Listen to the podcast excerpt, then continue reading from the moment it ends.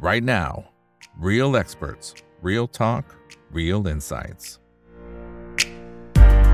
สวัสดีครับ สวัสดีเพื่อนนักทุนทุกคนนะครับ นี่คือไรนาวใบอีวันพดทุกเรื่องที่นักทุนต้องรู้นะครับ และสำหรับวันนี้สิ่งที่เราต้องรู้ก็เป็นทางฝั่งของประเทศจีนนะครับที่ในระยะหลังเราก็จะเห็นนะครับว่าเขามีปัญหาความท้าทายในเชิงของเศรษฐกิจทางในภาพใหญ่ๆนะครับเรื่องของภาคสังหาริมทรัพย์ก็ยังคงต้องติดตามว่าจะเอาอยู่หรือเปล่านะครับ ส่วนถ้าเป็นอัตราเงินเฟ้อนะครับที่เพิ่งจะประกาศมาในช่วง2อสวันก่อนหน้านี้เนี่ยก็ถือว่าร่วงลงมาเร็วที่สุดในรอบ 15 ปีนะครับก็เลยทำให้หลายฝ่าย เริ่มที่จะมีความวิตกกังวลว่าเอ๊ะทางฝั่งของเศรษฐกิจจีนเนี่ยเริ่มเข้าสู่ภาวะเงินฝืดแล้วหรือไม่นะครับแล้วในทางของรัฐบาลจีนเองจะแก้เกมตรงนี้อย่างไรนะครับสำหรับคนไหนที่เข้ามาแล้วก็ฝากกดไลค์กดแชร์ทุกช่องทางนะครับทั้ง Facebook YouTube Twitter Clubhouse ห้อง open LINE chat แล้วก็ TikTok ด้วยนะครับโอเคสำหรับวันนี้นะครับได้รับเกียรติจากพี่เอ็มครับคุณบุรินทร์ อดุลวัฒนะครับกรรมการผู้จัดการและ Chief Economist จากบริษัทศูนย์วิจัยกสิกรไทยจำกัดนะครับ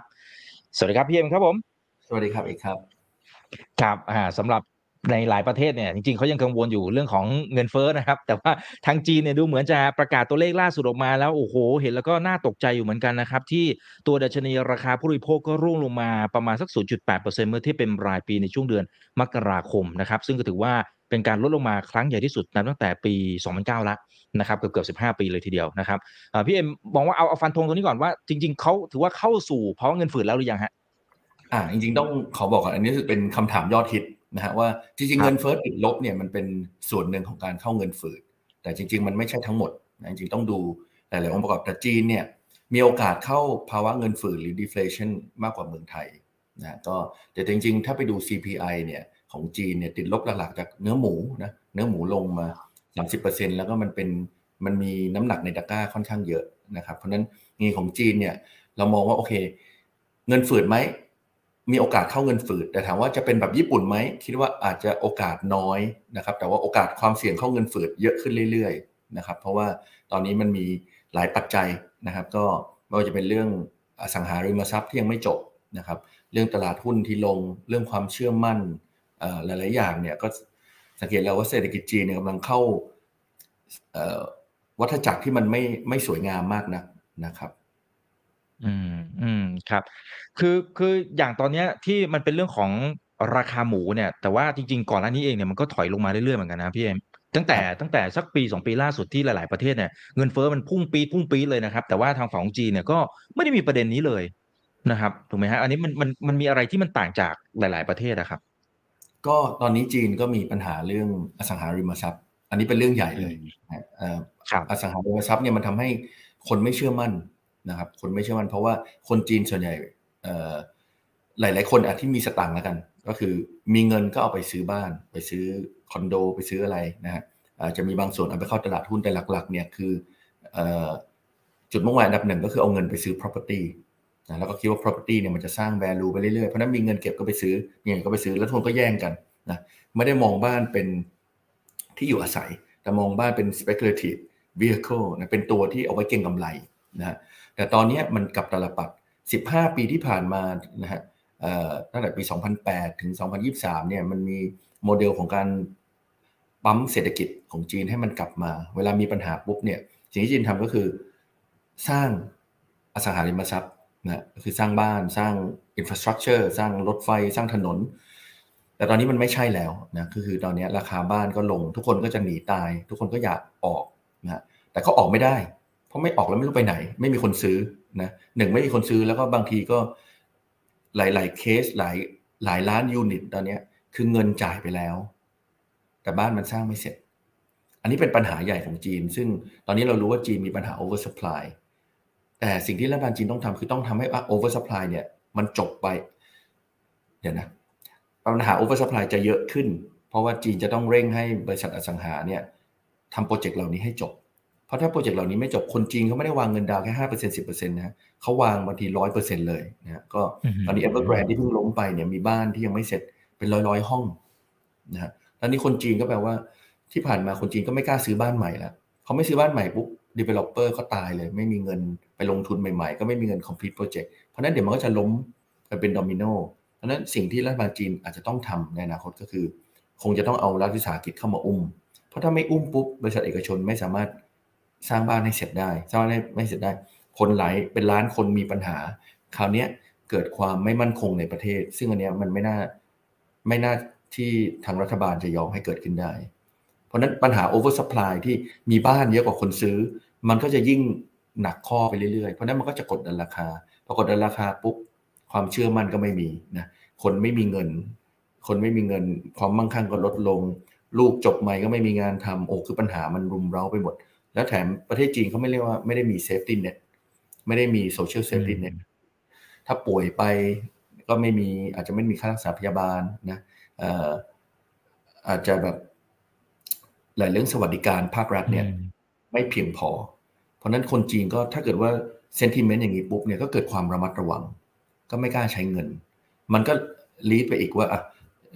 เนี่ย CPI ที่มันควรจะขึ้นมันก็ไม่ขึ้นขนาดเปิดประเทศแล้ว เพราะทุกคน cut ราคานะทุก คนคัดราคามาแข่งกันเพราะคนไม่ใช้เงิน คนไม่กล้าใช้เงินนะลูกก็เรียนไม่จบ เรียนจบไม่มีเงินไม่มีงานทำนะหุ้นก็ตกนะ property ก็ตกนะครับ แล้วก็หลาย ๆ อย่างความเชื่อมั่นมันมันดูวิกไปหมดนะครับ ก็เลยย้อนกลับมาว่าเอ๊ะด้านพวกผู้ประกอบการก็ต้องลดราคานะตอนนี้เขาบอกลดราคากันทุกอย่างนะก็ตั้งแต่เครื่องสำอาง เครื่องใช้ไฟฟ้านะครับ แล้วก็รถยนต์รถ EV นะเมื่อกี้เพิ่งอ่านอาร์ติเคิลหนึ่งมาใน Financial Times เขาบอกว่ามีคนจีนคนหนึ่งก็บอกว่าอยากซื้อรถใหม่ก็รอให้ราคามันลงอยู่ แต่จะขายรถเก่าก็ไม่ได้เพราะราคารถเก่ามันก็ตกเยอะมาก เพราะว่ามือนรถใหม่มันเยอะมากอย่างที่น่าจะคุยกับอีกเมื่อสามสี่ห้าเดือนก่อนที่ตอนนั้นมีรถขายไม่ออกอยู่ประมาณห้าล้านคัน เพราะนั้นรถไฟฟ้าจีนก็ต้องมีการหันราคา ก็แข่งกันหันราคา BYD ก็หันเทสลาก็หันหันกันไปหันกันมา ก็เจ็บตัวทั้งคู่นะฮะ แต่ว่ามันมีปัญหา over supply ก็คือการผลิตเยอะไปหมดเลย มีของที่ยังขายไม่ออกแต่มันไม่ได้มีเฉพาะในในรถไฟฟ้า มันแทบจะทุกแทบจะทุกทุกสินค้าที่จีนผลิตนะซึ่งเราก็เห็นสะท้อนมาจากไอ้ภาพไอ้เขาเรียกว่าอะไรราคาราคาสินค้าส่งออกของจีน เห็นเลยว่าตกตกไปเกือบสิบเปอร์เซ็นซึ่งต่ำสุดกว่าปี 2008 ตอน 2008 นี่ช่วงนั้นมี subprime crisis ตอนนั้นก็ขายของไม่ค่อยออกนะ ตอนนี้ก็เหมือนกัน ตอนนี้ก็แปลว่าจีนเนี่ยก็หันราคาตัวเองผู้ผลิตผลิตได้เยอะก็ต้องหันราคาตัวเองเขาบอกตอนนี้เขาบอกตอนนี้เหมือนจีนกำลังส่งออกส่งออกอะไร ส่งออกเงินฝืดเงินฝืดส่งออกเงินที่ติดลบเงินเฟ้อที่ติดลบไปทั่วโลกเพราะนั้นตอนนี้หลาย ๆประเทศ คือทางประเทศตะวันตกเนี่ยก็เห็นไหมฮะถ้าเป็นเงินเฟ้อทางด้านสินค้าเนี่ย goods inflation เนี่ยมันลงมาเร็วมากหนึ่งในนั้นก็คือเราก็เห็นว่าจากจีนเนี่ยก็คือหันราคาเยอะนะครับ PPI producer price index ราคาที่ออกมาจากโรงงานของจีน ก็ติดลบตั้งแต่ปี 2022 ตั้งแต่เดือนตุลาคม 2022 คือติดลบทุกเดือน แปลว่าผู้ผลิตผลิตออกมาก็หันราคาหันราคานะครับ เพื่อจะกำจัดของที่เขาเรียกว่า destocking นะผลิตของมาเยอะไม่รู้จะระบายที่ไหนก็ลดราคาแล้วก็ส่งไปทั่วโลก คนนี้ก็ทั้งโลกก็บ่นกัน ไทยก็บน่นยุโรปก็บ่นนะทุกประเทศบ่นหมดว่าสินค้าจีนมาตีตลาดทำให้ผู้ผลิตในประเทศเขาเลำบาก อืม อืม ครับ ครับ อ่า แต่อย่างปัญหาของเงินฝืดที่ ที่เกิดขึ้นทางฝั่งของประเทศจีนเนี่ย ทั้ง อ่า ส่วนหนึ่งมาจากเรื่องของปัญหา อ่า วิกฤตสายมาทรัพย์ที่เกิดขึ้น รวมไปถึงเรื่องของราคาเนื้อหมูต่าง ๆ ที่พี่เอ็มอธิบายไป ตอนนี้คิดว่ามันเป็นแค่ปัญหาชั่วคราวไหมครับ หรือถ้าสมมุติว่ามันลากอย่างนี้ไปเรื่อย ๆ เนี่ย มันจะทำร้ายเศรษฐกิจของจีนในมิติไหนบ้าง คือจริง ๆ ถ้าไปดูของจีนเนี่ย ถ้า ถ้าไปเรียนจากประวัติศาสตร์ตอนญี่ปุ่นเนี่ย คือเขา เหมือนยังพยายามพยุงอยู่เนี่ยคือถ้าปล่อยให้เจ๊งต้องให้เจ๊งเลย แล้วราคาอสังหาต้องลงแต่วันนี้ราคาอสังหาของจีน รัฐบาลจีนก็พยายามพยุงอยู่นะดอกเบี้ยจีน ถ้าจำไม่ผิดนะดอกเบี้ยเงินกู้ประมาณปีหนึ่งเนี่ยนะดอกเบี้ยช่วงระยะปีหนึ่งเนี่ยลดมาประมาณแบบยี่ห้าเบสิสพอยต์เองอะนี่ขนาดมีคริสิสนะปีที่แล้วเนี่ยลดมาแค่สลึงเดียวนะ คือถ้าเป็นอย่างเงี้ยถ้าเกิดขึ้นที่อเมริกาเนี่ยตอนนี้เป็นศูนย์ไปแล้วนะแล้วก็มี QE ไปแล้วนะฮะแต่จีนก็มี QE แต่ว่าเป็น QE ที่แบบช่วยอสังหาแต่ว่าช่วยน้อยมาก ช่วยประมาณ 1 ล้านล้านหยวน ก็คือประมาณ 130 บิลเลียน US ดอลลาร์นะแล้วจีนก็เห็นมีความ พอมีความไม่เชื่อมั่นในตลาดหุ้น สิ่งที่รัฐบาลจีนทำก็คือเหมือนอาจจะไล่ประธานคล้ายๆตลาดหุ้นจีนออก ประธานที่ดูแลตลาดหุ้นจีนออก นะแล้วก็บอกว่าเดี๋ยวจะมีเงินสนับสนุนมา 2 ล้านล้านหยวน ซึ่งก็ไม่ได้เยอะนะจริงถ้าไปดูตัวเลข headline เนี่ยสามปีที่ผ่านมาเนี่ยหลังจากตุดจีนเมื่อ 3 ปีที่แล้วเนี่ยเป็นช่วงพีคเลยของตลาดหุ้นจีน จากจุดนั้นถึงจุดนี้เนี่ยเงินหายไปแล้วหกล้านล้าน US ดอลลาร์หกจุดห้าล้านล้าน US ดอลลาร์นะ GDP ไทยเอ่อห้าแสนนะก็คือประมาณสิบสองเท่าของประเทศไทยหายไปแล้วนะเหมือนประเทศไทยฮะ รายได้หายไปสิบสองปีนะอืมอืมครับครับแต่ว่ามันอาจจะถึงขั้นทำให้เกิดวิกฤตย่อมๆเลยไหมครับ มันมันจะถึงขนาดเลเวลนั้นไหมครับหมายถึงว่าถ้าเงินฝืดมันมันแก้ไขไม่ได้จริงๆ แล้วมันลากยาวเป็นหนังม้วนยาวไปครับคือเงินฝืดเนี่ยถ้าไม่แก้ปัญหาเนี่ย สิ่งที่เกิดขึ้นคืออะไรหนี้สินเนี่ย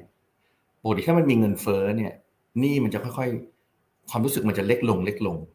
แต่ถ้าเป็นเงินฝืดเนี่ยห นี้มันจะใหญ่ขึ้น ใหญ่ขึ้นใหญ่ขึ้น เพราะว่าหนี้ in real term คือภาระหนี้สินเนี่ยมันใหญ่ขึ้นนะครับ เพราะนั้นตัวเนี้ยจีนต้องระวังก็ก็มีโอกาสนะถ้าจีนไม่รีบจัดการคือ ผมว่าจีนอาจจะยังนโยบายอาจจะยังกล้ากลัวนะเพราะว่าเอ่ออาจจะกังวลเพราะปีที่แล้วเนี่ยเงินข้างเงินก็ไหลออกเยอะ ค่าเงินก็อ่อนมาก เพราะนั้นการลดดอกเบี้ยเลยยังไม่ค่อยกล้าทำเยอะแต่จริง ๆ แล้วเนี่ยถ้าเราเห็นสภาพเศรษฐกิจจีนเนี่ยยังมีรูมในการลดได้อีกเยอะนะ ตัว triple R ratio หรือ reserve requirement ratio ที่เป็นสำรองที่แบงก์ต้องเก็บไว้นะที่เราเรียนสมัยก่อนฝากร้อยแบงก์ต้องเก็บสิบก็ลดลงมาจาก 11.5 เหลือ 10 แต่ผมมันก็จะมีรูมลดไปได้อีก ในต่างประเทศตอนนี้ไอ้ triple R ratio มันอยู่ที่ 1% 2%นะฮะจริงๆ ไม่ได้เยอะแล้วเพราะนั้นจีนก็ยังมีเขาเรียกว่ายังมีกระสุนอยู่เยอะ แต่อาจจะยังไม่กล้าใช้นะ คงคงกังวลหลายอย่างนะก็เลยอาจจะแบบค่อยๆทำไปเพราะว่ามันมีเรื่อง capital flow ด้วย เพราะว่าตอนนี้จีนเองเขาก็ไม่ได้รันนโยบายแบบปล่อยเสรีมาก เพราะนั้นข้างหนึ่งเขาต้องคุมให้มันเกิดเสถียรภาพนะครับอืมอืมครับ อ่า ซึ่งเดี๋ยวต้องลุ้นกันต่อนะครับอ่าแต่ถามถามมุมมองของการลงทุน บ้างหน่อยนะครับ คือคือมันพอมันล่วงลงมาหลาย ๆ ปีติดต่อกันเนี่ยมันก็จะเริ่มมีบางเฮาส์เนี่ยเขาจะเริ่มมาเชียร์ละบอกโอ้ลงมาขนาดนี้ฟล์ออกขนาดนี้ยังไงมันเป็นจังหวะในการเข้าไปซื้อ ซึ่งส่วนตัวผมก็ผมก็เชื่ออย่างนั้นนะพี่เอ็มแต่ว่าแหมมันก็มันก็ลงอ่าพอโอเค รัฐบาลบอกจะช่วยทีหนึ่งมีอันนี้ทีหนึ่งปั๊บมันก็กระตุกขึ้นมาทีหนึ่งแต่หลังจากนั้นพอเผลอแป๊บเดียวเอาเฮ้ยมันลงกลับใหม่ละนะครับ มันมีเหตุผลอะไรที่มองตรงข้ามเลย ว่าหุ้นจีนอาจจะไม่น่าลงทุนก็ได้ อาจจะไม่ใช่เหมือนกับที่หลายฝ่ายกำลังเชียร์กันอยู่เนี่ยนะฮะตอนเนี้ย คือถ้ามันเป็นแค่เป็น cyclical นะก็คือแบบอะเป็นปัญหา business cycle ทั่วไปอะเดี๋ยว recession เดี๋ยวลงมาเดี๋ยวมันก็ฟื้น แต่ตอนนี้จีนกำลังเจอปัญหานอกจาก นอกจากแค่เป็น business cycle แค่แบบ boom and bust นะสิ่งที่ตอนนี้จีนกำลังเจออยู่ก็คือ การเปลี่ยนแปลงเชิงโครงสร้างอย่างใหญ่หลวง คือตอนนี้ปีที่แล้วมีตัวเลข FDI นะที่ที่นักลงทุนเอาเงินออกจากจีนแล้ว นะฮะเป็นปีแรกในรอบ 30-40 ปี ปกติเนี่ยจีนก็เป็น net FDI มีคนมาลงทุน แต่ปีแล้วเป็นปีแรกที่คนเอาเงินออกนะซึ่งเราก็เห็นแล้วแหละว่าคนย้ายฐานการผลิตนะก็คือตอนนี้คนที่ยังอยู่เนี่ยก็คือทำเพื่ออยู่เพื่อตลาดจีนเท่านั้น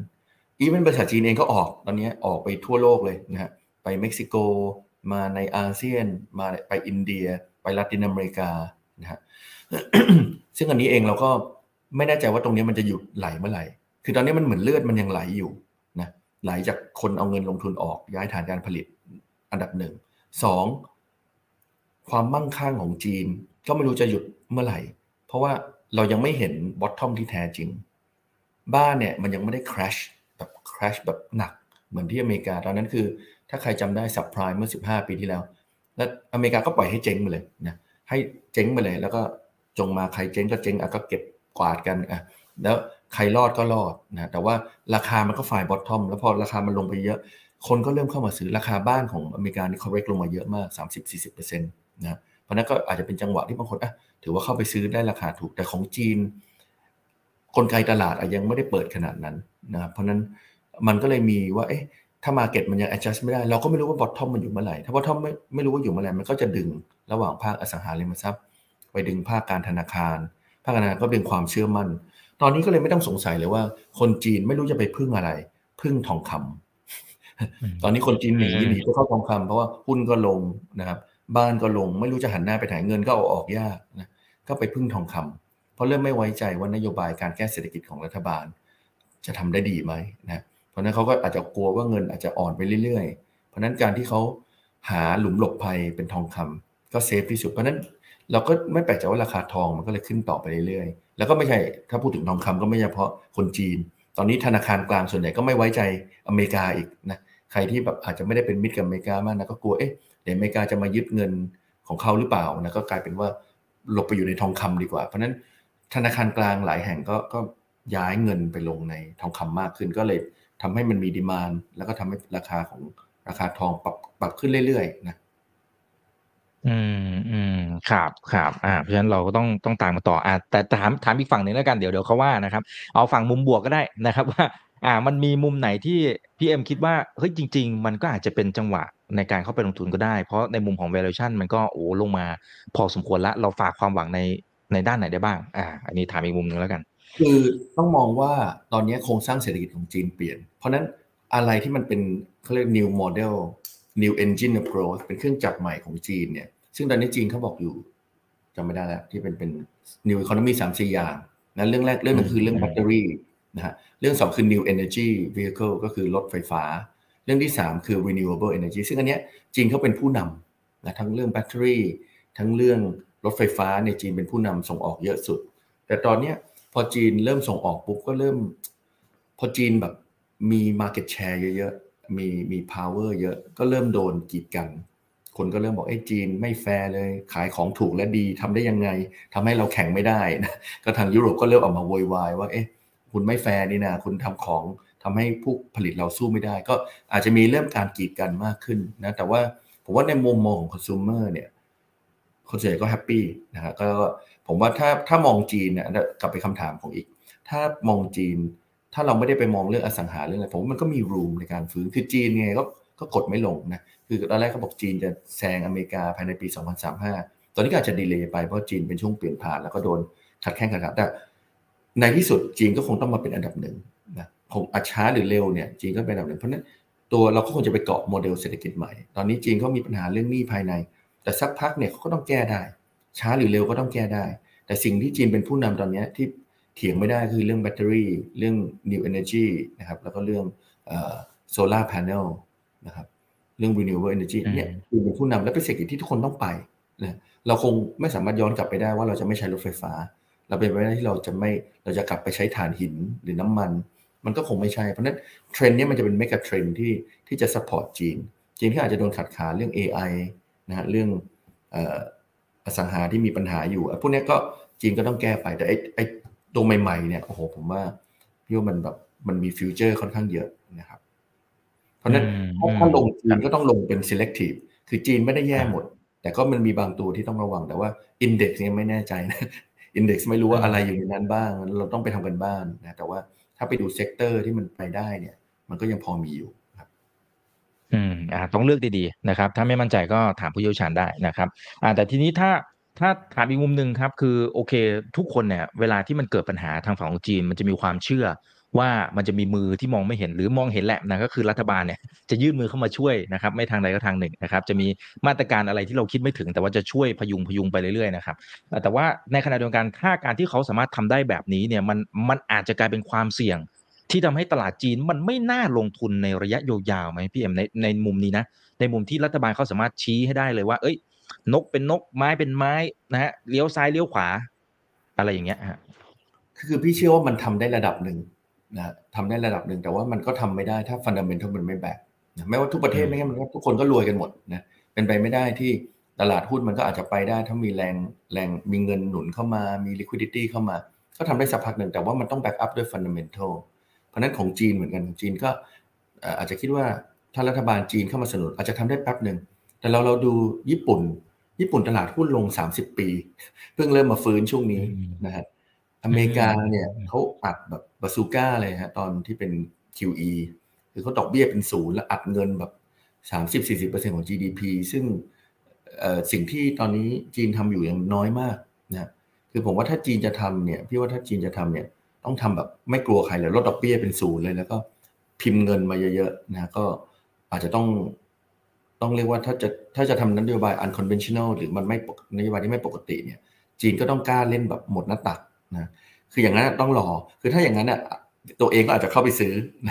แต่ตอนนี้เห็นนโยบายที่จีนทำมันมันน้อยแบบ มันเหมือนหยดน้ำในในทะเลอะมันก็เลยรู้สึกว่ายังไม่เพียงพอ แต่ถามว่า valuation ต่ำไหมต่ำคือเพิ่งเราเพิ่งที่ research เราออกตัวเลขมาเราทำแบบ เมื่อสามปีที่แล้วหุ้นอเมริกาขึ้นไปประมาณเกือบสามสิบเปอร์เซ็นหุ้นจีนลงมาเกือบสี่สิบเปอร์เซ็นก็โหความต่างเกือบเจ็ดสิบเปอร์เซ็นต์นะคือถ้าใครสามสามปีที่แล้วตอนช่วงตรุษจีนเนี่ย ออกจากจีนเข้าอเมริกาตอนนี้ก็ up ไปแล้วเจ็ดสิบเปอร์เซ็นต์ครับครับอ่าใช่ครับ เพราะทางฝั่งอเมริกาที่ยัง all time high เป็นว่าเล่นเลยนะครับเออโอเคอเมริกาที่เสียวมากขึ้นเอาขึ้นเอาเลยนะใช่ครับส่วนจีนถูกแล้วถูกอีกคาวบอยเจ็ดตัวไอ้จีนนี่ถูกแล้วก็ถูกอีกอเมริกาแพงแล้วก็แพงต่อ ใช่คาวบอยเจ็ดนี่อาจจะเหลือหกแล้วนะฮะ เทสลาเริ่มดิ่งเทสลาไปแล้วเทสลาเจบีวายดีทุกครับอะโอเคนะครับ เดี๋ยวขอดูหน่อยนะครับอ่านี่นะครับมีสองท่านแซวนะฮะบอกว่าโอ้โหเนี่ยเรียบร้อยโรงเรียนจีนเนี่ยมันเป็นคำที่ได้ยินมานาน ยุคนี้ก็ดูเหมือนจะได้ยินอีก เพราะว่าสินค้าจีนเนี่ยตีตลาดไปทั่วโลกเลยรวมถึงในบ้านเราด้วยนะครับพี่เอ็มมองความอันตรายในมุมนี้อย่างไรนะครับ ก็จริงๆต้องบอกว่าเรียบร้อยโรงเรียนจีนนี่อาจจะคนละความหมายนะนี่พี่ไปได้ยินผู้ใหญ่เล่าเรียบร้อยโรงเรียนจีนสมัยก่อน ประเทศเราปิดโรงเรียนจีนเยอะสมัยก่อนโรงเรียนจีนแล้วเขาก็เปลี่ยนเชื้อแท้เป็นนามสกุลก็เลยแบบเรียบร้อยอีกแล้วโรงเรียนจีนโรงเรียนจีนไปแล้ว แต่ว่าอะ anyway กลับมาเรื่องนี้ก็คือ คือคิดว่าตอนนี้จีนกำลัง export deflation จริง ๆ ก็คือหันราคาเพื่อทำให้คนอื่นตายหมดเลยนะอันนี้เองก็จีนเองเขาก็ต้องเอาตัวรอดก็เขาเปลี่ยนเขาไม่ได้ ผู้ผลิตอื่นเองก็ ทำยังไงก็ไม่มีทางถูกกว่าจีน มีผู้ประกอบการหลายคนที่มาคุยบอก สมัยก่อนผมทำนี่นะ ตอนหลังนะให้จีนทำแปะป้ายมายังถูกกว่าผมอีก ให้เขาผลิตถูกกว่า ก็คือไม่รู้จะแข่งยังไง แล้วมันเป็นอย่างนี้กันหมดนะ คือจริงๆส่วนตัวก็ดูดูเฟอร์นิเจอร์ของจีนในพวกออนไลน์โอ้โหมันถูกกว่าของคนไทยแบบหลายเท่ามาก แล้วแบบดู modern มากนะก็เลยไม่รู้ว่าคนไทยจะเอาอะไรไปแข่งเพราะค่าจีนจีนเขาผลิตสเกลที่มันใหญ่ใหญ่แบบสุดๆเลยนะครับ ตัวนี้เองก็เลยเป็นแบบ ผมว่า ผู้ประกอบการในหลายประเทศก็คงไม่ได้ happy ครับกับ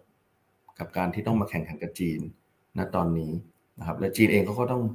คือตอนนี้เราก็ไม่รู้ว่า PPI เมื่อไหร่ตัว producer producer price index ของจีนจะกลับมาเป็นบวก ตอนแรกก็คิดว่าสัก Q2 เนี่ยอาจจะเริ่มเป็นบวก แต่ว่าถ้าดูทรงนี้เนี่ยจีนอาจจะแบบยังต้องคือจีนเขามี over supply problem excess supply ที่เขาผลิตกันเยอะ แล้วก็กดราคาต่ำไปทั่วโลกเลย อันนี้ก็ไม่รู้จะจบเมื่อไหร่ ตอนแรกก็บางคนมองว่า ปลายปีนี้ก็ยังไม่จบบางคนมองว่าสัก Q2 เนี่ยการค้าโลกจะเริ่มฟื้นแล้วนะครับ ก็ต้องรอดูต่อไปแต่ถ้าดูอาการนี้คือเราเห็นแล้วนะตัว PPI มันลงไป มันเริ่มฟื้นตัวขึ้นมาแต่ยังติดลบอยู่ ลบที่ประมาณสองจุดห้าเปอร์เซ็นตนะครับ อืม ซึ่งถ้าเป็นอย่างนี้ไปเรื่อยๆเนี่ย ผู้ประกอบการไทยนี่ไหวไหมฮะพี่เอ็มมองไงฮะเขาไม่ไหวแล้วไม่ใช่เฉพาะไทยอะทั่วโลกนะแต่ว่าแต่ว่านะก็ถ้าเราอยู่ในเศรษฐกิจโลก คือ ก็เข้าใจว่าเราต้องเปลี่ยนแบบพูดพูดมาอาจจะเหมือนดูใจร้ายนะ แต่ว่าในหลักเศรษฐศาสตร์ก็คือ อันไหนถ้าเราไม่ถนัดเราอย่าไปทำเราก็ไปทำอย่างอื่น หา comparative advantage หาอะไรที่เรามี advantage ของเราอ่าเราอาจจะแบบ service เราอาจจะดีกว่า แล้วก็เน้นไปเน้นไป service เน้นเรื่องการแพทย์เน้นเรื่องอะไรไป มันอาจจะเป็นโอกาสนะคือ คือเหมือนถ้าไปเทียบกับอังกฤษอันแรกอังกฤษเขาก็อย่างเงี้ยผลิตถ่านหินสู้ไม่ได้สักที ก็ยังทูซีนะรัฐบาลก็อัดเงิน อัดเงินให้พวก ชาวเหมืองถ่านหินอยู่กันได้ แต่ตอนหลังมันไม่ work ทั้งรัฐบาลก็ไปไม่รอดประเทศก็ไปไม่รอด ชาวเหมืองถ่านหินก็ไปไม่รอด เหมือนกันผมว่าก็พี่ว่าก็ต้องดูนะว่าถ้าเราผลิตอะไรสู้จีนไม่ได้เราก็อย่าไปแข่งกับเขาเลยนะเราก็หาอะไรที่เราผลิตได้ดีดีกว่านะจริงๆต้องคือถ้าไปแข่งกับจีนไม่มีทางสู้ได้ เพราะว่าสเกลมันคนละสเกลเลย จีนเขาผลิตทั้งโลก เราอาจจะผลิตในเฉพาะในประเทศแล้วก็ region ในในบางสินค้านะครับ อย่างตอนนี้เราก็เห็นแล้วแหละว่า รถยนต์ของจีนเนี่ยโอ้โหมาตีตลาด แล้วก็แนวโน้มของราคารถไฟฟ้านี่ก็น่าจะลดอีกเยอะนะครับ ดูแลสไตล์เนี่ยลดได้อีกเยอะ แล้วก็ผู้ประกอบการไทยก็เราก็เห็นการเปลี่ยนแปลงนะครับ ไม่ว่าจะเป็นฝั่งค่ายรถญี่ปุ่นนะค่ายรถยุโรปเองก็ต้องปรับตัวนะครับ ผมว่ามันมัน disruption มันมาทั้งโลกนะครับอืมอืมครับครับใช่ครับ อ่ามาแล้วมาเร็วด้วยนะครับ โอเคนะฮะเอ่อ คุณโอซูซูกินะครับบอกว่าฝากถามคุณบุรินหน่อยนะครับถามพี่เอ็มหน่อยนะครับ ถ้าอเมริกาเขาลดดอกเบี้ย จะมีคนที่อยากได้พันธบัตรสหรัฐอเมริกาไหมก็ในเมื่อตอนนี้เนี่ยรายใหญ่เช่น รัสเซียกับจีนเขาไม่เอาแล้ว เขาเริ่มทยอยขายทิ้งแล้ว ใครจะเอาฮะโอ้มีคนเอาแน่นอนฮะมีมีคนต้องการ liquidity นะครับ มีคนต้องการ คือการซื้อพันธบัตรรัฐบาลสหรัฐเนี่ยเป็นพันธบัตรรัฐบาลที่ เป็นตลาดที่เรียกว่า liquid นะก็คือซื้อง่ายขายคล่อง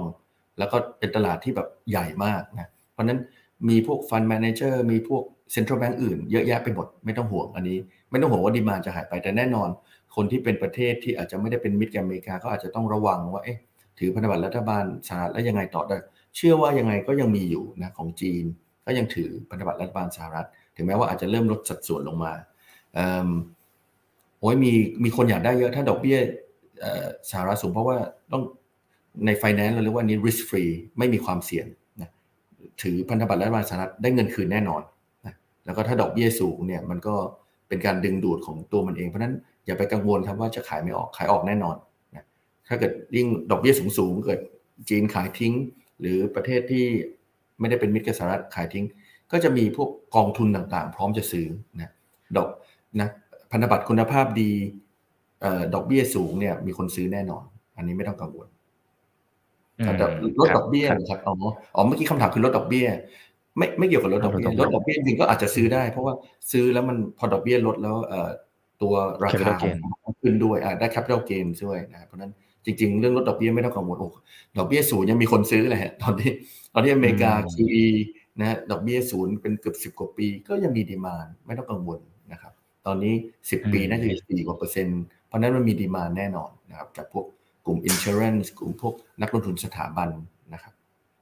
อืมครับอ่าจริง ๆ ขอเวลาพี่เอ็มไว้ครึ่งชั่วโมงนะครับ แต่ว่าจริงๆพี่เอ็มอุตส่าห์สละเวลานะครับ เดินทางมาที่นี่นะฮะมาที่ออฟฟิศเนี่ยครับมาคุยกันเนี่ยนะครับเพราะฉะนั้นขอขอแถมนิดนึงนะครับ จะได้คุ้มหน่อยที่ถามไม่นานเลยครับที่พูดเล่นนะครับคุยแล้วก็คุยยาวๆได้ โอเค ได้ครับ อ่า ท่านนี้นะครับดูจากคอมเมนต์เนี่ยดูเหมือนจะไปเปรียบเทียบกับญี่ปุ่นซะเยอะเลยนะครับ ตอนนี้ทางฝั่งของจีนอาจจะละไม้คล้ายคลึงกับ lost decade ของประเทศญี่ปุ่นหรือไม่ อ่า พี่มองไง เป็นไปได้ เป็นไปได้ แต่ว่าคือในในเชิงของ bubble size ของ bubble แล้วกัน ตอนนั้น bubble ของญี่ปุ่นใหญ่กว่าของจีนเยอะมากๆนะเยอะแบบเยอะมากๆ ถ้าจำไม่ผิดนะเขาบอกว่า โดอันนี้จำไม่ได้เป๊ะๆนะแต่ว่าแน่แน่นอนมีตัวอย่างหนึ่งเขาบอกว่าที่ดินของในโตเกียวเนี่ย แพงกว่าอเมริกาทั้งประเทศ ช่วงที่แบบ peak ๆนะฮะแล้วตลาดหุ้นญี่ปุ่นก็แพงมาก แล้วว่าเพราะนั้นพอ bubble ของญี่ปุ่นเกิดขึ้นเนี่ยตอนนั้นเนี่ยราคาที่ดินก็ลงมารวดเดียวเลยสามสิบสี่สิบปี ราคาหุ้นก็ลงมาเนี่ยสามสิบกว่าปี เพิ่งเริ่มฟื้นขึ้นมานะครับแล้วญี่ปุ่นก็มี deflation สามสิบปี คือ ตอนนั้นไซส์ของ bubble ของของ ของญี่ปุ่นเนี่ยใหญ่ขึ้นไปเยอะใหญ่แบบ ใหญ่จนมันแบบมันผิด fundamental ทุกอย่าง ซึ่งอันนี้เองทำให้รัฐบาลจีนในปีในในปี 2021 เนี่ย เดือนตุลาคมเนี่ย จีนเขาสร้างขีดเส้น 3 เส้น เส้นสีแดง 3 เส้น ก็คือ three red line ก็คือเขาเขามาเจาะไอ้ตลาดอสังหาเนี่ย เพราะตอนอสังหามันก็เป็น bubble แล้วเขาก็เลยเจาะปุ๊บเนี่ยสามปีเนี่ยมันก็ยัง bubble ก็มันค่อยๆ แตกอยู่ แต่มันยังไม่หมดยังไม่สุดนะ ก็คือ ตอนนั้นพอจีนเขาทำปุ๊บ เขากลัวว่า bubble จะเป็นเหมือนญี่ปุ่นเขาเลยรีบจัดการก่อนนะแต่จัดการมันก็ยังไม่จบสักทีคือผมว่าต้องต้องรอให้รัฐบาลจีนต้องกล้าปล่อย แต่ว่าของจีนเพิ่มมันมีอย่างที่บอกว่ามีคนหลายล้านคนที่รอห้องอยู่นะซึ่งถ้ามันไม่มีห้องอย่างน้อยมีห้องแล้วราคาตกไม่เป็นไร แต่ต้องมีห้อง เพราะนั้นมันก็ตรงเนี้ยเมื่อไหร่จะสร้างหมดเนี่ยเมื่อไหร่โปรเจกต์จะ complete หมดเนี่ยอันนั้นเราเริ่มอาจจะเห็น bottom เพราะนั้นเลยอาจจะเป็นข้อหนึ่งที่เออถ้าหุ้นจีนอาจจะต้องระมัดระวังนะครับ เพราะไม่รู้มันไม่จบแล้วดอกเบี้ยจีนก็ไม่ลดสักทีนะต้องรอดูดอกเบี้ยจีนลด Triple R ลดคือเหมือนตอนนี้จีนเขาพยายามประคับประคองไป แล้วก็กะว่าจะเอา export เนี่ยมาช่วย แต่มันก็คงช่วยได้แค่ระดับหนึ่งครับ เพราะตอนนี้จีนก็โดนกีดกันทางการค้านะปลายปีนี้ก็มีเอ่อทรัมป์จะกลับมาอีกนะเขากลับมาอีกเขาบอกคราวนี้จีนลำบากเลย เพราะว่าถ้าทรัมป์กลับมาเนี่ยทรัมป์บอกจะขึ้นภาษีจีนเป็นหกสิบเปอร์เซ็นต์โอ้ คราวนี้แบบเหนื่อยกว่าเดิมทำได้จริงเหรอครับโอ้เขาทำอะไรก็ทำได้คือ ตอนนี้ไม่มีอะไรตอนแรกสมัยก่อนเอ๊ะทรัมป์จะทำเขาทำได้ทุกอย่างที่เขาพูดอะนะอาจจะยกเว้นไอ้กำแพงเม็กซิโกอาจจะสร้างได้ไม่ครบนะแต่ก็กำแพงเมืองเม็กซิโกเนี่ยเขาก็ทำทำทำได้นิดหน่อยนะยังยังทำไม่ได้เยอะนะแต่ผมว่าถ้าเขามาเนี่ยเม็กซิโกที่ส่งออกไปจีนเนี่ยน่าจะลำบากนะเพราะตอนนี้การลงเม็กซิโกได้อานิสงจากบริษัทต่างๆไปอยู่ใน เม็กซิโกเพื่อส่งออกไปอเมริกา แต่ถ้าทรัมป์มาเขาอาจจะโดนภาษีสิบเปอร์เซ็นต์เขาเนี้ยก็เม็กซิโกที่ได้ประโยชน์เนี่ยก็ก็ต้องระวังละคือผมว่าทรัมป์มาเนี่ยไม่ดีกับทั้งโลก ในเรื่องการค้าแต่จะดีในเรื่องสงคราม อันนี้มุมมองอาจจะต่างนิดนึง คือถ้าทรัมป์มาเนี่ยเชื่อว่าเชื่อว่ายูเครนเนี่ยจะหยุดรบกับรัสเซียนะเรื่อง geopolitics เนี่ยจะจบไปเลยนะเพราะว่าคิดว่าทรัมป์เนี่ยเขา admire ปูติน นะทรัมป์เองเขาก็เหมือนคุยเขาว่าเขาเหมือนคุยกับสีจิ้นปิงได้นะเพราะนั้นหลายเรื่องที่เป็น geopolitical risk เนี่ยเขาว่าน่าจะจบทรัมป์เขาพูดไปแล้วนะครับประกาศไปแล้วว่าถ้าเขาได้รับการเลือกตั้งเนี่ยพรุ่งนี้สงครามจบแน่นอน สงครามยูเครนเขาบอกภายใน 24 ชั่วโมงนะจะเป็นการสงครามเพราะว่าจริง ๆ ตอนนี้ถ้าไปมองแรงสนับสนุนนะฮะจากยุโรปเองก็ไม่ค่อยมีในยูเครน อังกฤษเองก็คนก็บ่นนะคนในยุโรปเองก็ว่าไม่ไหวละ ประเทศก็มี recession แถมยังต้องไป support ยูเครนนะตอนนี้อเมริกาเนี่ยยัง prop up ยูเครนอยู่เพราะนั้นถ้าทรัมป์มาแล้วทรัมป์บอกว่าไม่ support แล้วเนี่ยผมว่าสงครามจบทันทีเลย เพราะไม่ไม่มีใคร support แล้วนะอาจจะต้องมา negotiate กันนะรัสเซียก็อาจจะอยากจะให้จบแล้วนะครับเพราะนั้นถ้าถ้าคุยกันได้ปุ๊บรัสเซียโอเค ขอใครเมียไปนะพวกคุณเซ็นสัญญาสงบศึกจบ อันนี้ก็เป็นอะไรที่ต้องจับตามองนะอาจจะไม่ดีกับโลกอาจไม่ดีกับ climate change แน่นอนเพราะการค้า การค้าก็ไม่ดีอ๋อใช่ใช่ใช่ climate change ทำก็ไม่เชื่อทำบอกถ้ามีหิมะปุ๊บสมมติ global ไม่มี global warming อะก็ก็ว่ากันไปเขาบอกเป็นเรื่องหลอกลวงนะฮะเออแต่ว่าหนักเลยใช่อ่าแต่ในมุมของสงครามจริง ๆ ก็น่าน่าคิดเหมือนกันนะครับเพราะว่าตอนช่วงที่อ่าคุณทรัมป์ยังอยู่เนี่ยเขาจะหึ่มหึมกันบ่อยอะเขาจะเหมือนท่าทีนู่นนี่เฮ้ยแต่มันก็ไม่ได้มีสงครามนะ คุณไบเดนมาปั๊บโอ้โหเปิดฉากเลยนะครับไบเดนเองก็ก็มีคนอเมริกาบอกตอนนี้หลงหลงลืมลืมเอออายุมีการ report บอกอาจจะความจำไม่ดีโอ้เราก็แบบโอ้โหอเมริกาไม่น่าเชื่อว่าแปดปีก็เป็นคู่แข่งคู่เดิมตลอดนะฮะไม่น่าเชื่อว่าที่อเมริกาจะไม่มีคนหนุ่มคนนี้มารันประเทศนะอันนี้เป็นอะไรที่ Amazing มาก ครับครับอ่าเดี๋ยวต้องรอดูปลายปีนี้นะครับ โอเคนะฮะเดี๋ยวขอดูหน่อยนะครับ อืมนะฮะแต่ตอนนี้ SME ญี่ปุ่นทำไมอยู่ได้ เขาทำอะไร ได้เป็นพวกสตอรี่อะไรพวกนี้ด้วยไหมฮะ อ่าทำของอาจจะปราณีตหน่อยหรือยังไง ไม่แน่ใจอาจจะไม่ได้ศึกษา SME แต่ว่าช่วงหลังๆเนี่ยญี่ปุ่นอยู่ได้ เพราะว่าเพราะว่าเอ่ออาจจะแบบได้ได้เรื่องค่าเงินนะได้ค่าเงินมาช่วยเยอะ ค่าเงิน แล้วก็อาจจะมีเรื่องท่องเที่ยวอ่าที่เข้ามานะครับแล้วก็อย่างอย่างตอนนี้เนี่ยรู้สึกว่าเอ่อบริษัทญี่ปุ่นตอนนี้ก็คือหลักๆที่พอค่าเงินอ่อนปุ๊บเนี่ยเขาก็เอาเงินกลับมากำไรที่ได้จากการผลิตการ run operation ต่างประเทศเนี่ยพอกลับมาก็ convert มาเป็นค่าเงินเยนก็ได้เยอะขึ้นนะอยู่เฉยๆก็เหมือนกำไรตกเป็นส้มหล่นมา 20-30%นะจากช่วงสองสามปีก่อนนะเพราะนั้นตัวนี้เองก็ ช่วยดันให้ตลาดหุ้นนะแล้วก็มีการปรับเปลี่ยนกฎเกณฑ์ในในเรื่องของการเป็นการเป็นบอร์ดนะ corporate governance นะมีการดูแลผู้ถือหุ้นที่ดีขึ้น ตัวนี้เองก็ทำให้หุ้นไป แต่ไม่แน่ใจว่า SME เนี่ยก็คงเป็นเรื่องฝีมือนะแล้วก็จริงคนญี่ปุ่นเองเคยถามคนญี่ปุ่นนะเคยตอนนั้นก่อนทำงานอยู่ฮ่องกงเพื่อนสนิทคนหนึ่งเป็นญี่ปุ่นก็ถามว่าเฮ้ยรู้สึกไงว่าญี่ปุ่นแบบไม่เจริญแล้วเขาก็บอกว่าเขาไม่ได้รู้สึกนะเขาบอกว่าโอเค รู้สึกว่า อินคัมเขาก็เท่าเท่าเดิม แต่เขารู้สึกเขาอยู่สบายมาก คือคนญี่ปุ่นอาจจะดูค่อนข้างแฮปปี้นะแต่แต่นั่นคือสิบปีที่แล้วนะแต่ช่วงที่ผ่านมาผมก็ไปดูอันหนึ่งมาก็เป็นเนี่ยเป็นคล้ายๆ เป็นคนไปถามรู้สึกยังไงกับญี่ปุ่น ถามคนญี่ปุ่น คนญี่ปุ่นส่วนใหญ่ก็บอกว่าเออถ้าตอนนี้อยากย้ายออกนอกประเทศ คนไปถามคนอายุเยอะหน่อยอาวุโสก็บอกว่าญี่ปุ่นเดี๋ยวนี้ไม่รวยแล้วนะแต่ก็ยังอยู่สบาย แต่ก็ก็เริ่มบ่นกันว่าเอ๊ะมัน income มันไม่โตก็แน่นอนถ้า โห deflation มาสามสิบปีนี่มันก็อาการหนักนะ คนที่มีประเทศที่มี deflation สามสิบปี ถ้าออกไม่ได้เนี่ย ก็เลยจีนก็ต้องระวัง ต้องพยายามอย่าตกไปในไอ้ deflationary trap ตัวนี้ครับ ก็ต้อง เพราะนั้นนโยบายที่ คือตอนนั้นอเมริกาเขากลัวมากที่เขาทำ QE เขากลัวว่าเขาจะเป็นเหมือนญี่ปุ่น เขาเลยลดดอกเบี้ยเต็มที่แล้วเขาก็อัด QE อัดไปจนกว่าจะหลุดออกมาจากตรงนี้ได้ จีนเองก็ต้องระวังถ้าดำเนินนโยบายช้าเนี่ย มันก็อาจจะทำให้เนี่ย คือเมื่อไหร่ที่ mindset ของคุณเนี่ยคิดว่าเงินจะเฟ้อเนี่ย คุณจะไม่ใช้เงิน พอคุณไม่ใช้เงินยังไง มันก็เกิด deflation ตอนนี้คนจีนก็เริ่มไม่กล้าใช้เงิน เพราะกลัว กลัวว่าใช้เงินไปแล้วแบบเกิดไม่มีอนาคตนะไม่มี confidence พอคนเราไม่มี confidence เราก็ไม่ได้ซื้อของแพงๆไม่ซื้อของแพงเศรษฐกิจมันก็ไม่หมุนนะครับอันนี้ก็เป็นอันหนึ่งที่รัฐบาลจีนต้องต้องมี shock and awe ผมว่าต้องรอดู เมื่อไหร่ถ้าจีนมี shock and awe เนี่ยเดี๋ยวจะมาบอก แล้วเดี๋ยวตอนนั้นจะซื้อหุ้นจีน ครับโอเค รอเลยนะครับ คุณโอซูซูกิถามเข้ามาเพิ่มนะ บอกว่าที่ดินประเทศไทยเนี่ย จะมีราคาที่ลดลงเหมือนกับที่เราเห็นในญี่ปุ่นหรือไม่นะถ้าในสุดท้ายแล้วประชากรลดในอนาคตอ่าแน่นอนถ้าประชากรลดนะในที่สุดก็เป็นไปได้ แต่ก็คงอาจจะไม่ได้ทุกทุกเมืองนะครับ อาจจะเป็นแค่บางเมือง ถ้าประชากรอย่างกรุงเทพเราก็เห็นนะคนเข้ามาเรื่อยๆ ราคาที่ดินก็ไม่ลด แต่บางจังหวัดเนี่ยที่ดินก็อาจจะไม่ขึ้นเพราะนั้นมันอยู่ที่ดีมานสปายแต่ว่าถ้า overall ทั้งประเทศเนี่ยเราคิดไม่ว่าไม่เป็นเหมือนญี่ปุ่น เพราะหนึ่งเรายังไม่ได้มี bubble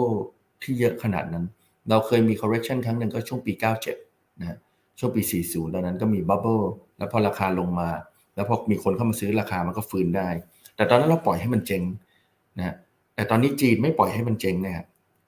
จีนไม่ปล่อยให้ยอมให้เจ๊งญี่ปุ่นก็ไม่ยอมปล่อยให้เจ๊งเพราะนั้นราคามันก็ไหลแต่มันก็ลงไม่สุดสักที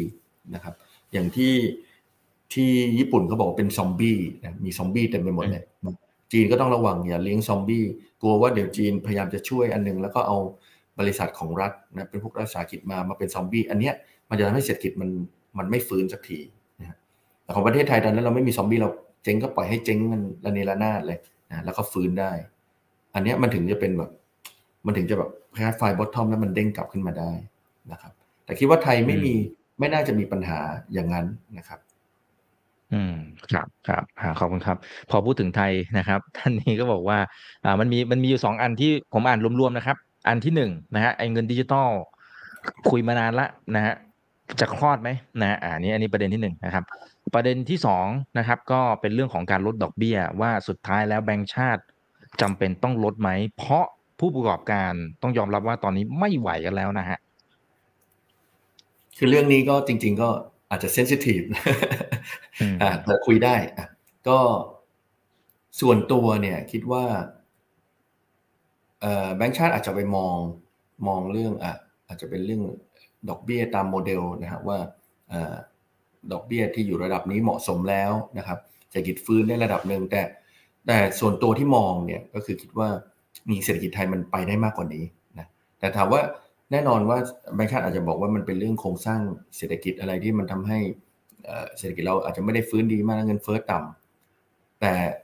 อันนี้อาจจะต้องมองเป็นสองโจทย์คือแบงค์ชาติทำอะไรกับโครงสร้างเศรษฐกิจไม่ได้นะอันนี้เป็นหน้าที่ของรัฐบาลเพราะนั้นสิ่งที่แบงค์ชาติทำได้ก็คือ ต้องถามว่าดอกเบี้ยตอนนี้เหมาะสมไหมเพราะนั้นถามว่าจริงๆมันไม่มีใครบอกได้ว่าดอกเบี้ยเท่าไหร่เหมาะสม แต่มันดูจาก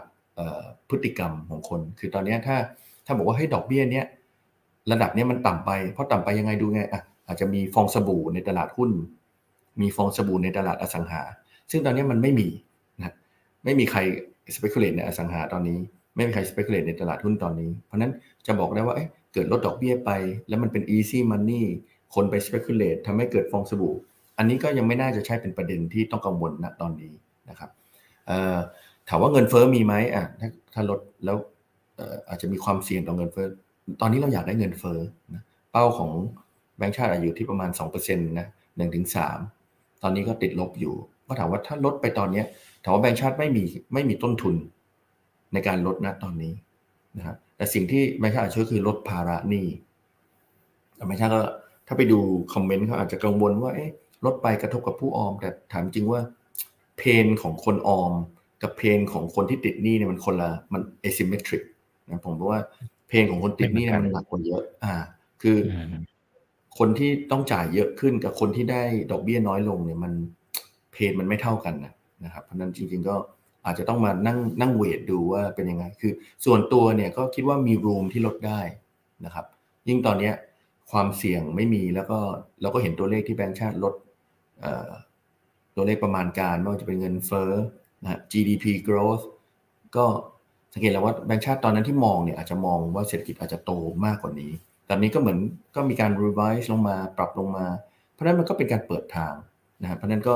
อาจจะต้องมองว่าแบงก์ชาติอาจจะมองว่าเอ๊ะเดี๋ยวรอดูความชัดเจนของนโยบายดิจิทัลวอลเล็ตนะผมไม่แน่ใจนะว่าจะเกิดไม่เกิดนะแต่ว่าดูท่าทีแล้วมันก็มีอุปสรรคเยอะนะครับถ้าดูแล้วเหมือนมีคนโต้เถียงเยอะนะฮะมีมีข้อข้อสังเกตเยอะนะฮะอันนี้ก็รัฐบาลก็ต้องประเมินเราเอง แต่ก็ ถ้าแต่ถ้าไม่เกิดเนี่ยอาจจะเป็นจุดที่แบงก์ชาติอาจจะซื้อว่าโอเคตอนแรกคิดว่าตัวนี้อาจจะทำให้เกิดเงินเฟ้อได้นะครับอาจจะทำให้เศรษฐกิจโตกว่าศักยภาพอาจจะเป็นจังหวะที่คราวที่แล้วอาจจะขึ้นดอกเบี้ยค้างไว้นะครับถ้าถ้าตรงนี้ไม่เกิดอาจจะเป็นการเปิดทางเปิดประตูให้แบงก์ชาติสามารถลดดอกเบี้ยได้นะครับ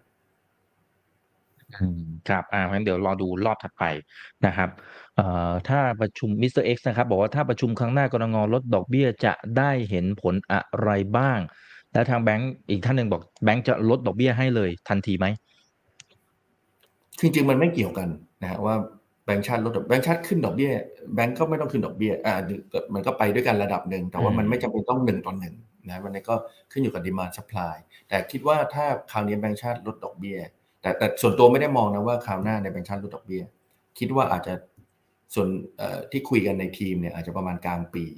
นะอาจจะรอความชัดเจนของเฟดด้วยนะอาจจะตอนนี้รออยู่ 2 อย่าง แต่แน่นอนถ้าถ้าแบงก์ชาติลดดอกเบี้ยเนี่ยเราคิดว่า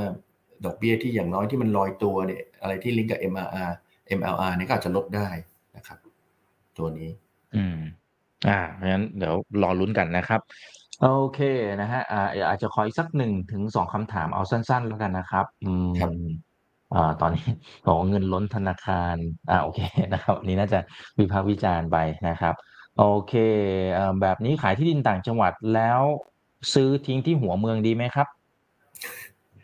เพื่อนผมไม่ได้เป็นคนดูเรื่อง property แต่ว่าอันนี้ต้องพิจารณาเองลองดู demand supply long term ว่าตรงเนี้ยที่ดินตรงนี้มีอนาคตไหมนะครับ มีมีคนย้ายมาอยู่ไหมคือ ผมว่าต่อไปสักพักคนก็ มันก็ไอเทรนด์ของ urbanization มันก็จะเยอะขึ้นเรื่อยๆ ยิ่งเรามีคนแก่ คนแก่ก็ต้องอยู่ใกล้ๆตัวเมืองนะใกล้ๆสถานที่รักษาพยาบาลใกล้ตัวเมืองเพราะนั้นเทรนด์ของ urbanization มันจะชัดขึ้นชัดขึ้น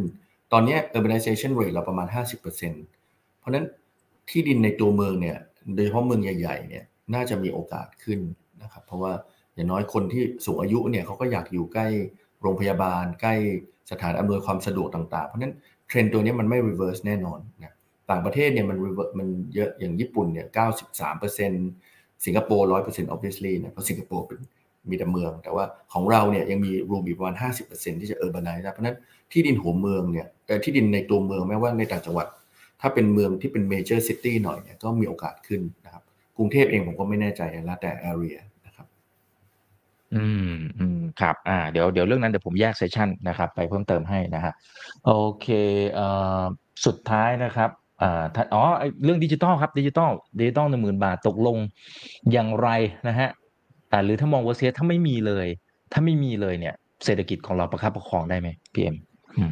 คือที่เรามองเอ่อที่ศูนย์วิจัยเนี่ย เราบอกว่าถ้ามีดิจิตอลเนี่ยมันจะบวกประมาณ 0.5%ให้ GDP คือไม่ได้เยอะขนาดนั้น เพราะนั้นจริง ๆ มันไม่ได้ทำให้ภาพเศรษฐกิจเปลี่ยนไปมากนะแต่ว่ามันอาจจะมีความกังวลเรื่อง second round effect ในช่วงแรกนะครับ อาจจะมีว่า อาจจะกังวลว่าเงินอาจจะเฟอ้อนิดหน่อยนะก็มันจะบวกเงินเฟอ้อไปนิดหน่อยไม่เยอะมาก เพราะนั้นโดยจริงโดยภาพรวมเนี่ยดิจิทัลวอลเล็ตเรารู้สึกว่าประสิทธิภาพอาจจะไม่ได้เยอะเท่าอย่างที่ทุกคนคาดไว้คือตอนแรกที่อาจจะมองว่าทำให้ GDP หมุนได้หลายรอบหลายๆสำนักก็ไม่ได้มองอย่างนั้นนะครับ เราก็มองว่ามันก็กระตุ้นเศรษฐกิจแต่ก็ในวงจำกัดนะครับ แต่ผมว่าตอนนี้ทุกคนรอความชัดเจน พื่อนผมนักทุนต่างชาติก็รอความชัดเจนว่าตกลงหลาย ๆ เรื่องเนี่ยมันตกลงทำไมของยูมัน drag on มาเรื่อย ๆ นะไม่เคลียร์สักที เพราะนั้นถ้าเคลียร์ปุ๊บ either way นะมาหรือไม่มาเนี่ยอาจจะมี room ทำให้นักลงทุนต่างชาติสนใจตลาดหุ้นไทยมากขึ้นหมด อันนี้มันเหมือนเป็นแบบ มันเหมือนมันเป็นผีที่ยังยังแบบยังค้างอยู่นะแบบเอ้ยมันจะหลอกเราต่อหรือไม่หลอกเราจะยังไงต่อจะจบไม่จบมันคนมันก็ไม่มันไม่ชัดเจนสักทีมันไม่สว่าง พูดเป็นอย่างนี้ก่อนมันไม่ชัดเจนว่าตกลงจะยังไง คือมาไม่มาก็บอกเถอะจะได้จะได้วางวางแผนถูกนะกลายเป็นว่าฝรั่งก็อาจจะกังวลเรื่องนี้ก็เลยอาจจะทำให้ตลาดหุ้นไทยก็ซึมซึมนะแต่ถ้าเมื่อไหร่มีความชัดเจน either way เนี่ยมันอาจจะมี big boost เข้ามา ถ้าเกิดเราคิดว่า valuation คือคนไทยเราก็เชื่อว่าของไทยถูก คนจีนก็เชื่อว่าของจีนถูก แต่มันมีหลายเรื่องที่มัน overhanging อยู่นะมันก็เลยเงินมันอาจจะยังไม่ได้เข้ามา support ตรงนี้ อืม ครับ อ่า โอเค ได้ครับ หลายคนชื่นชอบนะฮะพี่เอ็มนะครับ เดี๋ยวเรียนเชิญกลับมาแน่นอนอยู่ละนะครับ วันนี้ขอพระคุณพี่เอ็มมากๆเลยนะครับ ครับ ขอบคุณครับอีก เกินเวลามาหน่อยนึงนะครับ แต่ว่าเป็นความรู้ที่ดีมากๆนะครับเพื่อนนะครับ ยังไงกดแชร์ไว้ และไปดูได้แต่ตอนต้นได้เลยนะครับ นี่คือไรท์นาวใบวันพดทุกเรื่องที่นักทุนต้องรู้ครับ วันนี้สวัสดีครับ